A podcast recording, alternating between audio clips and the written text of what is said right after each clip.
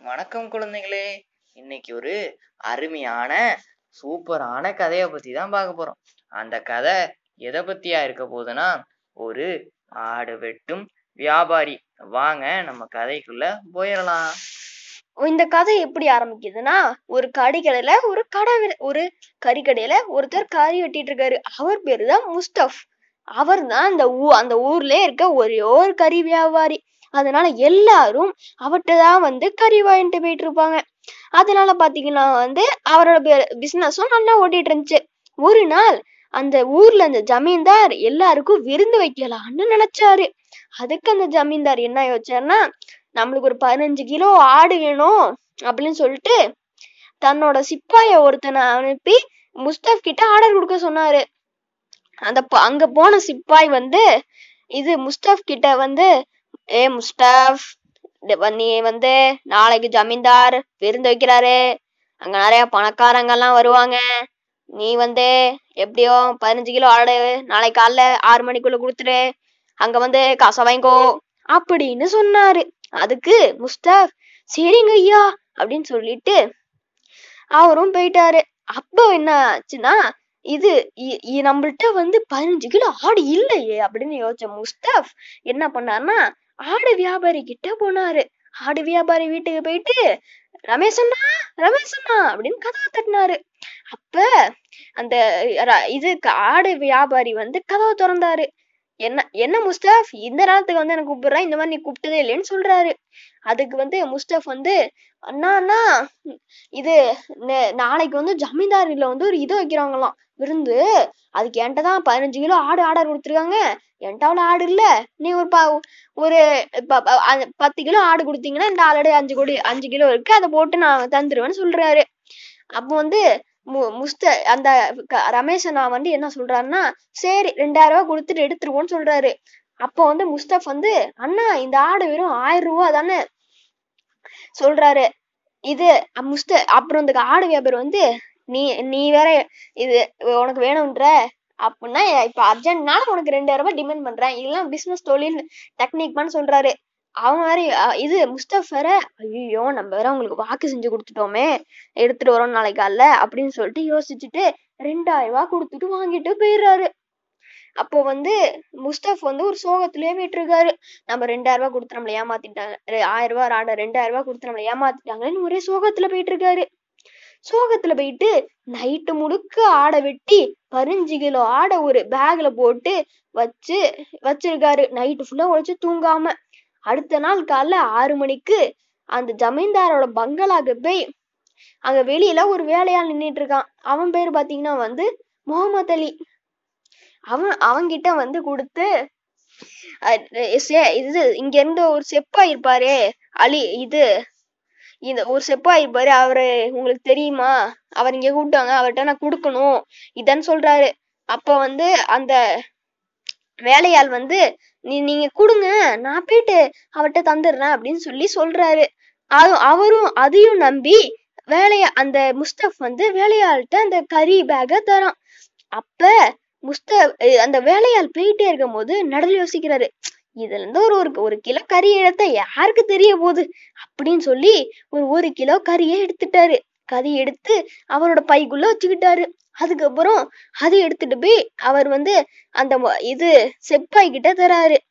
அந்த சிப்பாய் வந்து இது அவங்க வந்து சொல்றாரு வெளியே வந்து பணத்துக்காக வெயிட் பண்ணிட்டு இருக்கேன் அப்படின்னு சேப்ப அந்த வேலையாள் சொல்லிட்டு சிப்பாய் கிட்ட சொல்லிட்டு போயிடுறாரு. அப்ப அந்த சிப்பாய் வந்து அந்த இது எடுத்துட்டு போய் க- கறி வெட்டி சமைக்கிறவர்கிட்ட கொடுக்குறாரு. அந்த அவரும் வந்து நல்லா ச சமைக்கும் போது என்ன யோசிக்கிறேன்னா இதுல இருந்து ஒரு ஒரு கிலோ எடுத்தா யாருக்கு தெரிய போகுதுன்னு சொல்லி அவரும் ஒரு ஒரு கிலோ எடுத்து வச்சுக்கிறாரு. அதுக்கப்புறம் பாத்தீங்கன்னா என்ன நடக்குதுன்னா அவங்களும் நல்லா சமைக்கிறாருங்க. சமைச்சு நல்லா முடிச்சிட்டாரு. சமைச்சு முடிச்சோன்னே என்ன நடக்குதுன்னா இது அந்த பக்கம் வந்து ஒரு சிப்பா இருந்தார்ல அவரு இது மொ- அந்த சி- இது அதாவது கறி வெட்டுறவனுக்கு காசே கொடுக்கல. காசே கொடுக்காம ரொம்ப நேரம் வெயிட் பண்ண வச்சிட்டாரு. இதுல டென்ஷன் ஆன நம்மளோட கறி வெட்டுறவரு நான் இவ்வளோ நான் இவ்வளோ இதுக்கப்புறம்லாம் வெயிட் பண்ண முடியாதுன்னு சொல்லி மனசு உடைஞ்சு வீட்டுக்கு போயிடுறாரு. எவ்வளோ தடவை கூட்டு பார்த்தோம் யாருமே இல்லைன்னு சொல்லி வீட்டுக்கு போயிடுறாரு. அதுக்கப்புறம் இது ப- இது அந்த இதெல்லாம் எடுத்து சம்பத் அப்படின்னு ஒருத்தர் இருக்காரு. சம்பத் பாத்தீங்கன்னா வந்து வந்து அந்த ஃபுட் எல்லாம் கரெக்டா இதா இருக்கான்னு டெஸ்ட் பண்றவன். சம்பத் என்ன பண்றாருன்னா அவங்கள அங்க இருந்த இன்ஃப்ளு அங்க எல்லாத்தையும் வைக்கிறாங்க. சம்பத் கொஞ்சம் கொஞ்சம் சாப்பிட்டு பார்த்துட்டு எல்லாம் டேஸ்டியா இருக்குன்னு சொல்றாரு. சம்பத் வந்து அங்க இருக்க இன்ஃப்ளூயன்ஸ்னால அவங்க வேலையால வச்சு அதுல இருந்து ஒரு ஒரு கிலோ பிரியாணி ஒரு கிலோ அந்த கறி இந்த கறின்னு சொல்லி எல்லாத்தையும் எடுத்து ஒரு பைக்குள்ள போட்டுக்கிறாரு.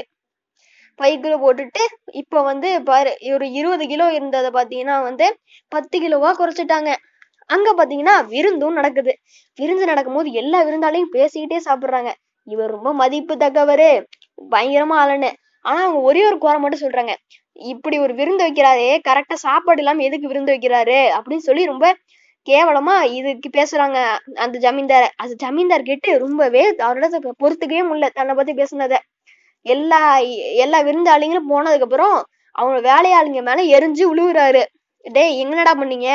ப இது பதினஞ்சு கிலோ தானே வாங்கிட்டு வர சொன்னேன். என்ன ஆச்சு அப்படின்னு சொல்லிட்டாரு அந்த இது சமையல்காரர் பாத்தீங்கன்னா வந்து என்கிட்ட தந்தையே ரொம்ப கம்மி தான். அதான் நான் சமைச்சேன்னு சொல்றாரு.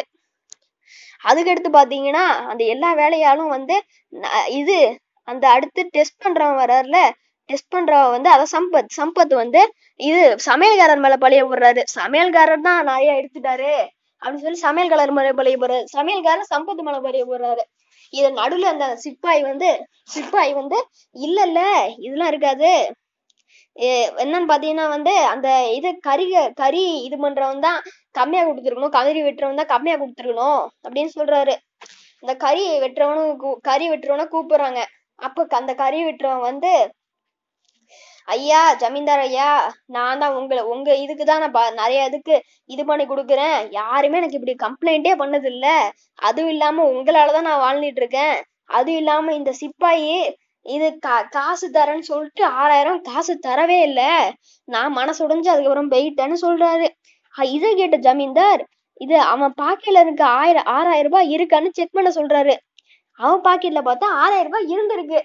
அதுக்கப்புறம் தான் ஜமீன்தார் வந்து நீ என்னடா சொல்லி ஜமீன்தார் வந்து ரொம்ப சோகப்படுறாரு அதுக்கடுத்து பாத்தீங்கன்னா ஒரு வேலையாள் வேற ஒரு வேலையாள் வந்து சொல்றாரு. இந்த மாதிரி டெஸ்ட் பண்றவன் இவளை எடுத்துக்கிட்டான் சார் நான் உண்மையா சொல்லிடுறேன்னு சொல்லி சொல்றாரு.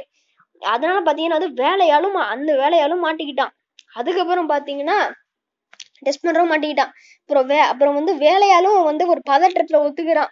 ஆமா நானும் ஒரு ஒரு கிலோ எடுத்தேன் அப்படின்னு ஒத்துக்கிறான். அப்புறம் வந்து சமையல்காரனை பார்த்தப்போ ஆமாங்க ஐயா நானும் ஒரு கிலோ எடுத்துட்டேன் கறியில இருந்து அப்படின்னு சொல்லி எல்லாரும் உண்மையை ஒத்துக்கிறாங்க.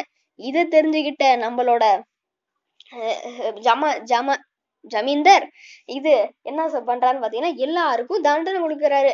எல்லாருக்கும் ஒரு இது அபராதம் விதிச்சு எல்லாருக்கும் தண்டனை கொடுத்து எல்லாருக்கும் ஒரு நல்ல பாதத்தை புகுத்துறாரு. இந்த கதையில நம்ம என்ன தெரிஞ்சுக்கணும்னா நம்ம கெட்டது செஞ்சா நம்மளுக்கு கெட்டதே நடக்கும்னு இந்த கடையில இருந்து தெரிஞ்சுக்கலாம். இந்த கதை உங்களுக்கு பிடிச்சிருக்கும் நம்மளும் அதனால எங்க பாத்துட்டு இருந்தாலும் நீங்க ஃபாலோ பண்ணி வச்சுக்கோங்க. அப்புறம் எங்கள் கேவி பிரதர்ஸ் யூடியூப் சேனலுக்கும் சப்ஸ்கிரைப் பண்ணி வைத்துக்கோங்க நன்றி வணக்கம். வை விஷ்ணு.